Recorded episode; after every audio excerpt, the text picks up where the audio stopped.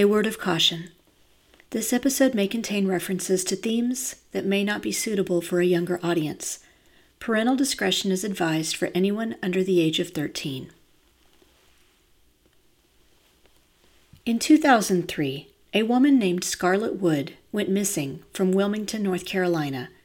A year later, a tenant living in a rental home in the area discovered skeletal remains in the marshy backyard. The process to identify the victim was lengthy, but once Scarlett's name was given back to her and a suspect identified, police discovered they may have uncovered the work of a long haul truck driver who's also a serial killer with victims in at least three different southern states. There is much to love about North and South Carolina, but the two states have also had their fair share of violent and senseless crimes over the years. From murders on the Blue Ridge Parkway in the heart of big cities or sleepy college towns, and along the coastal waters, some of these stories may be new to you. Some may have happened in your town, but all will leave you remembering to always be vigilant about the people you meet and the places you go. Every other week, we'll take a brief look at some of these crimes, solved or unsolved, and learn more about the darker part of our region. I'm Renee Robertson, and this is True Crime in the Carolinas. Episode 39 The Victims of John Wayne Boyer. The television show Forensic Files featured Scarlett Wood's story on season 13, episode 6, titled About Face. The documentary shared how UNC Wilmington professor Dr. Midori Albert, a forensic anthropologist, and a team of student volunteers collected the bones found on the property in Wilmington in 2004. They were able to estimate the victim was female and measured about 5 feet 4 inches tall. Bones told the story of a violent death. The woman had a broken nose, broken ribs, and had been stabbed multiple times in the abdomen. There was no clothing found with the victim. Investigators theorized the killer was local because the area the remains were found in were off the beaten path. The tenant who discovered the remains had only been living in the rental home where the remains were found a short time, so he was ruled out as a suspect. Investigators worked to identify who the victim was. They looked over missing persons records to see who had been reported missing during the time frame the murder must have occurred.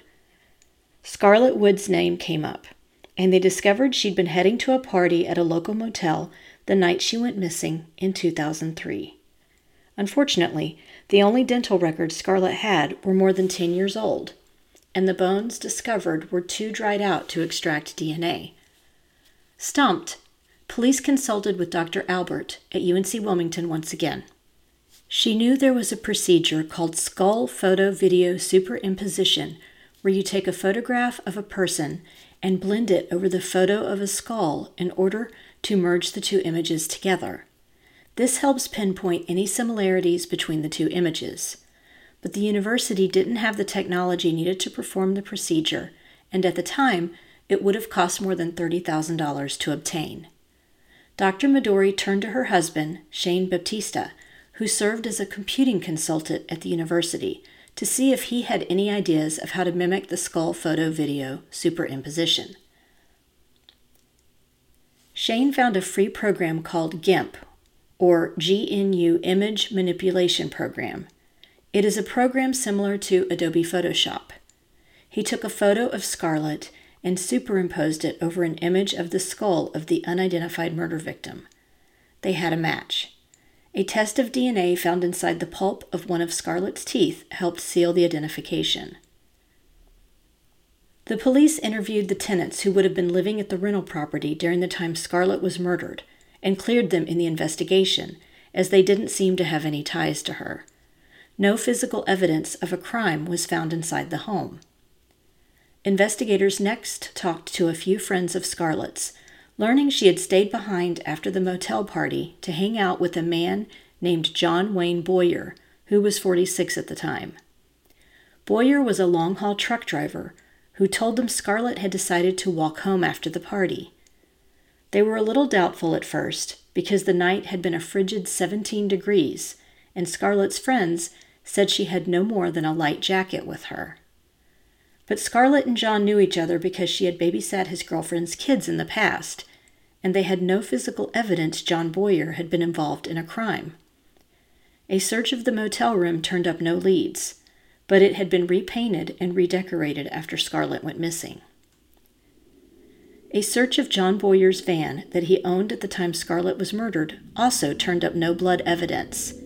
He had no criminal record that anyone knew of at that point. But police kept interrogating him and he finally confessed, admitting to assaulting Scarlett after a sexual encounter in the motel room. He tried to say she accidentally hit her head on a piece of furniture inside the room, and then he left her body in the woods. But Dr. Midori said the evidence left behind on Scarlett's remains showed a more violent attack, and stabbing must have occurred.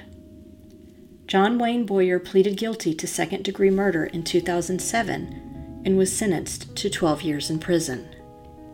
What the North Carolina investigators didn't know was that John Wayne Boyer's occupation put him in the path of several other unsolved murders. An article in the Daily Herald in Tennessee described how a state employee had discovered a deceased female in an empty parking lot off Interstate 40 in Hickman County in April 2005. The woman was not clothed and had no ID. She was eventually identified as 25 year old Jennifer Smith from Bucksnort, Tennessee. In December 2007, a match between John Wayne Boyer's DNA and evidence found on Jennifer's body confirmed his involvement in her murder. John Boyer had stopped at a truck stop in Denmark, Tennessee, met Jennifer, and after a sexual encounter in his truck, the two had an argument that resulted in her death. John Boyer's sentence in North Carolina was up in 2017, and he was convicted of Jennifer Smith's murder in Tennessee and sentenced to 30 years in prison.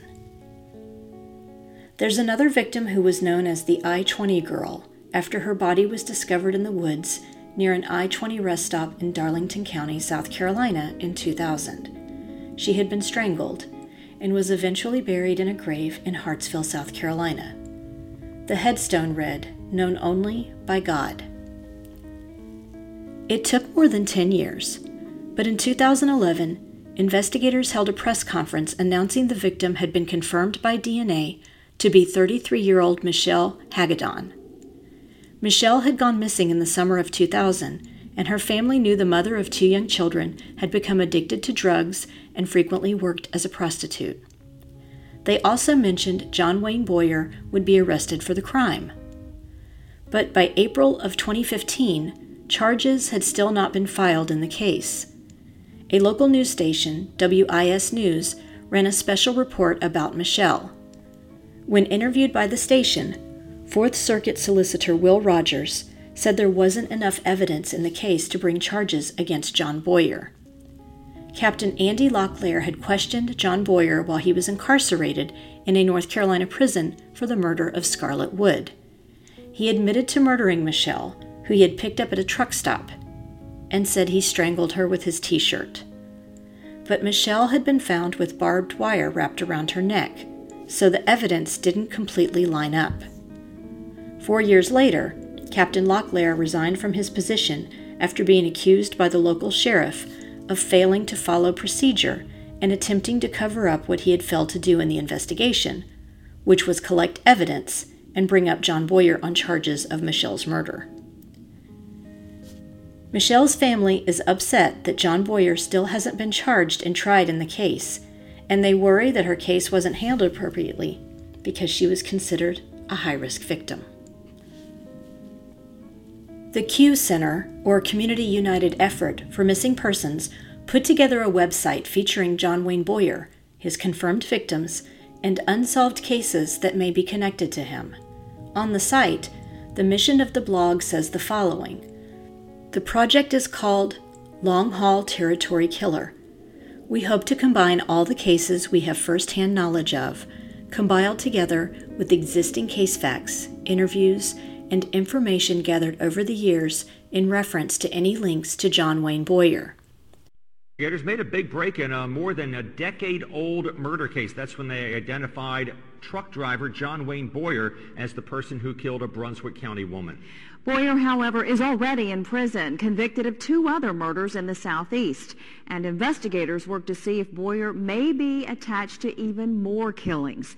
News 13's Patricia Burkett fills you in on the investigation and what may happen next. In late September, Darlington County investigators broke a case that's plagued their department for more than a decade. And in identifying the I-20 girl as Michelle Hagedorn, helped to connect the dots to the man who they say took her life and the lives of at least two other women. That set the wheels in motion to investigators starting to look at other things, and that was a validation for me as well with many, many other cases that I have and that I believe he's involved with. Darlington County investigators got a confession out of Boyer in Hagedorn's death and discovered he'd been convicted in the murders of two other women, a fact that quickly caught the attention of the CUE Center for Missing Persons.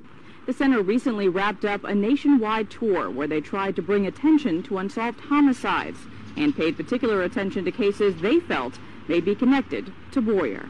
We hit uh, the entire I-10, stopping at, at different truck stops, and I couldn't believe the people that knew him. I couldn't believe the people that were come forward said, oh, we have like five or six Jane Does here. Um, you know, and, and I'm just like, oh my God, this is going to be a larger task than I thought. The CUE Center set up a website for investigators showing pictures of Boyer in different stages of his life and said since that time the phones have been ringing nonstop from not only those working to solve cold cases, but family members all across the Southeast looking for closure. If now, you know, Scarlett Wood and Michelle Hagedorn and Maria are all connected, then that very well for me is a validation that maybe some of the other ones I have are, are as well. In Darlington County, Patricia Burkett, News 13. Those who work missing persons and unsolved homicides look closely at the unsolved cases of six women killed in Louisiana to see if Boyer may be involved. There's an article on long haul territory killer called 10 Serial Killing Long Haul Truckers. In April 2009, a reporter named Scott Glover wrote a comprehensive article for the Los Angeles Times titled FBI makes a connection between long haul truckers, serial killings. Glover wrote the federal authorities first made the connection between these two around 2004 when they began tracking a string of unsolved murders along Interstate 40 in Oklahoma and other states. This is when the FBI developed the Highway Serial Killings Initiative. In the first four years of its existence, the program helped identify and arrest 10 different men who are believed to be responsible for more than 30 deaths. John Wayne Boyer is now part of this list. A computer database maintained by the FBI has grown to include information on more than 500 female crime victims, most of whom were killed and their bodies discarded at truck stops, motels, and other locations along popular trucking routes crisscrossing the U.S reporter Scott Glover wrote. But the pattern in roadside body dumps and other evidence has prompted many investigators to speculate that the mobility, lack of supervision, and access to potential victims that come with the job make it a good cover for someone inclined to kill. You've got a mobile crime scene, one investigator said. You can pick a girl up on the East Coast, kill her two states away, and then dump her three states after that. An FBI agent named Michael Harrigan was also quoted in the article as saying that the Highway Serial Killings Initiative helps local police connect the dots to slayings outside their jurisdictions. He said most of the victims led high risk lifestyles that left them particularly vulnerable. We don't want to scare the public and make it seem like every time you stop for gas, you should look over your shoulder, Harrigan said. Many of these victims made poor choices but that doesn't mean they deserve to die. Authorities who have interviewed John Boyer say he has also admitted to killing a suspected prostitute in North Carolina. There are four women who have possible connections to John Boyer, and two of them are from North Carolina. The first one is 32 year old Madeline Cox Thomas, who went missing from Gaston County in July 1990.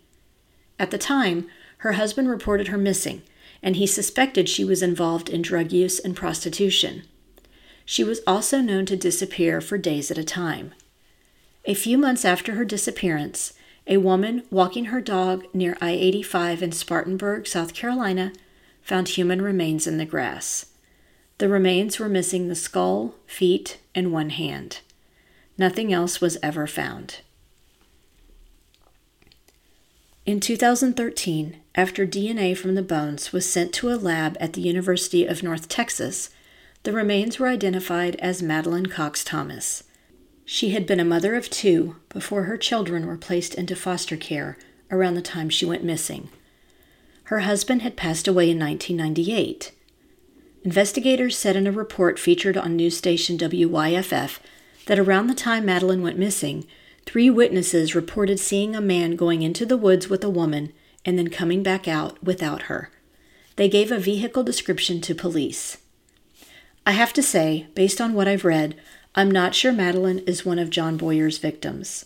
The timeline is a little earlier than when he reportedly began murdering women, and she didn't go missing from a known truck stop, as far as I can tell. Anyone with information on the murder of Madeline Cox Thomas in July of 1990 is asked to call Crime Stoppers at 888 CRI MESC.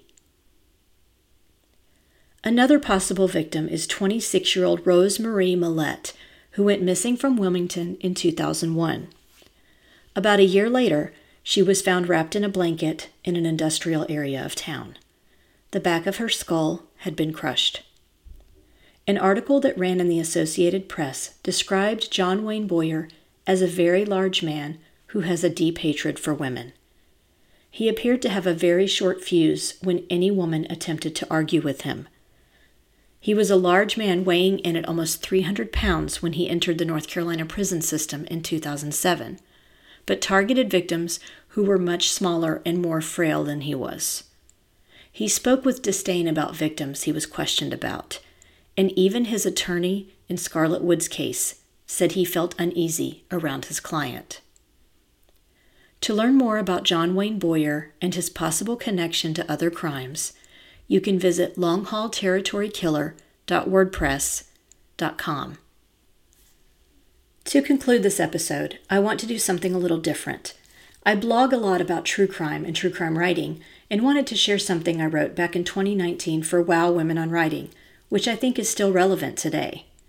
It's called Three Reasons Female Writers Are Addicted to True Crime. Here's what it said. Almost every day, I hit the greenway in my neighborhood, earbuds in, for a two to three mile run walk. And 85% of the time, I have a true crime podcast playing to help me pass the time. It's probably not the best choice of entertainment for a solitary workout on a greenway, but I know I'm not alone in my podcast choices. It's an addiction, an obsession I can't break. I even attended a writing conference specifically geared toward crime writers at the beginning of August called MurderCon. It was fascinating. During this conference, where the majority of attendees were women, I'm not going to lie, we sat in classrooms unflinching as actual bloody crime scene photos played out on the screens in front of us. We heard tales of cases from former FBI and ATF agents, law enforcement officers, and forensic anthropologists. I had my own therapist once ask me why I thought I was so obsessed with true crime. I couldn't really explain it to him, other than to say I felt like I dodged many unsavory characters throughout the course of my lifetime, and I always wonder, what if? After doing a little more research on this topic, here are three reasons I feel women, and female writers such as Ann Rule, are so fascinated by true crime. Number one, it teaches us situational self awareness. I guess for me, the more I know, the more I can protect myself. When I hear stories of the various situations these crimes happen in, I make a mental note in my head. Each time I'm walking out on that greenway, my eyes are always shifting around to keep my surroundings in check. I also don't go out shopping alone at night very often, and if I do, I keep my keys in my hand and my phone in my pockets so there are no distractions. Number two, it gives us an adrenaline rush. I've seen this mentioned in several articles. Hearing about these crimes and the capture of these criminals gives us a rush of adrenaline we can't say no to. Think about the runaway success of podcasts such as Dirty John, Dr. Death, and Up and Vanished, or the Investigation Discovery Channel and the now rebranded crime focused Oxygen Network. We keep tuning in episode after episode to hear the startling conclusions. And for me, this rush of adrenaline combined with endorphins from exercise makes for a combination I turn to each and every day. Number three, we catch a glimpse of the dark side of humanity we can't explain. For me, it all goes back to motive. I was listening to a podcast recently called 22 Hours An American Nightmare, and I couldn't wrap my brain around what the convicted killer's motive would be. I always want to dig deeper, to know why so called normal people do these crazy things, and many writers feel the same way. A lot of the short stories I write are based off actual cases, and other writers do the same. Gillian Flynn, anyone? She was inspired to write the runaway hit Gone Girl after the Laci Peterson disappearance. I don't think we're all obsessed with true crime because we secretly harbor maniacal, murderous fantasies. I think the truth lies somewhere in between. We want to learn how to better protect ourselves, understand people better, and of course, receive that addictive rush of adrenaline. This concludes episode 39 of True Crime in the Carolinas. If you enjoyed this episode, please do me a favor and give it a five star rating wherever you listen to your podcasts. We're also now on Instagram, Facebook, and YouTube, so please like our pages and get started on a discussion of the missing people profiled on the show. Do you know of a missing persons case in North or South Carolina that you think should be covered? Email me at missinginthecarolinas at gmail.com with any details you can share. Cover art for this podcast was designed by Macintosh Multimedia.